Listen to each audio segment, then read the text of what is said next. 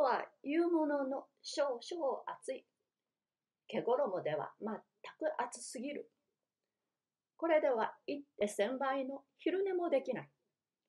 何かないかな。長らく人間社会の観察を怠ったから、今日は久しぶりで彼らが水郷にアクセクする様子を拝見しようかと考えてみたが、あいにく主人はこの点に関してすこぶる猫に近い性分である。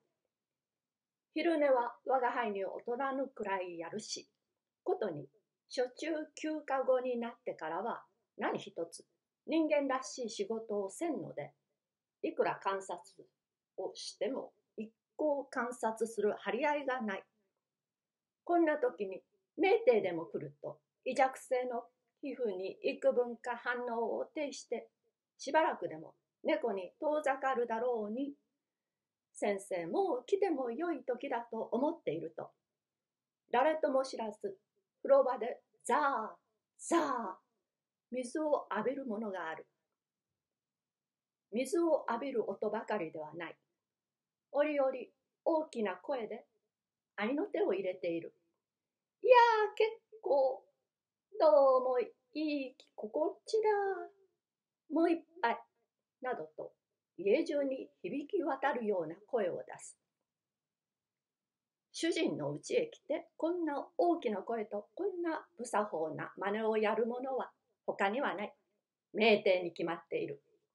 いよいよ来たな。これで今日半日は潰せると思っていると、先生汗を拭いて肩を入れて、例のごとく座敷までずかずか上がってきて、奥さん、くしゃみくんはどうしました？と呼ばわりながら帽子を畳の上へ放り出す。細君は隣座敷で針箱のそばへ突っ伏していい心持ちに寝ている最中にワンワンとなんだか鼓膜へ答えるほどの響きがしたのではっと驚いてサメの目をわざと見張って座敷へ出てくると名帝が薩摩城府を着て勝手なところへ陣取ってしきりに扇使いをしている。おや、いらっしゃいまし、と言ったが、少々老媒の気味で、ちっとも存じませんでした。と鼻の頭へ汗をかいたままお辞儀をする。いいえ、今来たばかりなんですよ。今、風呂場でお産に水をかけてもらってね、ようやく生き返ったところで。どうも暑いじゃありませんか。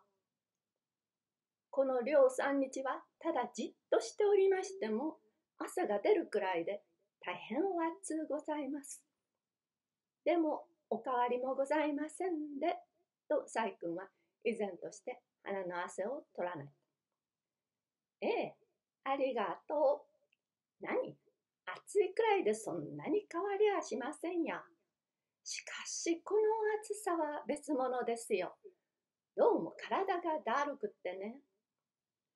私などもついに昼寝などをいたしたことがないんでございますが、こう暑いとつい。やりますかねいいですよ。昼寝られて、夜寝られりゃ。こんな結構なことはないでさ。と相変わらずのんきなことを並べてみたが、それだけでは不足と見えて。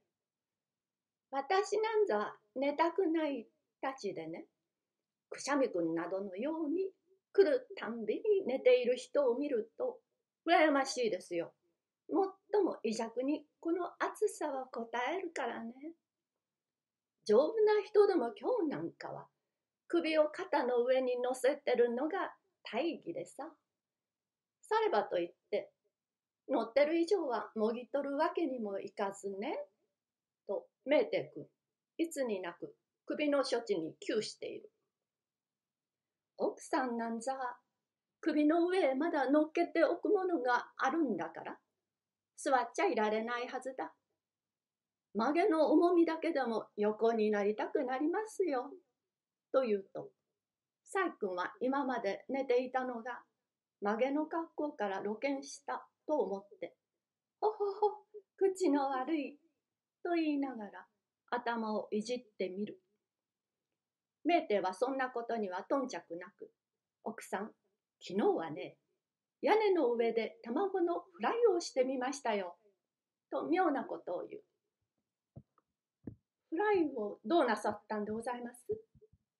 屋根の瓦があまり見事に焼けていましたから、ただ置くのももったいないと思ってね、バターを溶かして卵を落としたんでさ。あらまあ。ところがやっぱり天秤は思うようにいきませんや。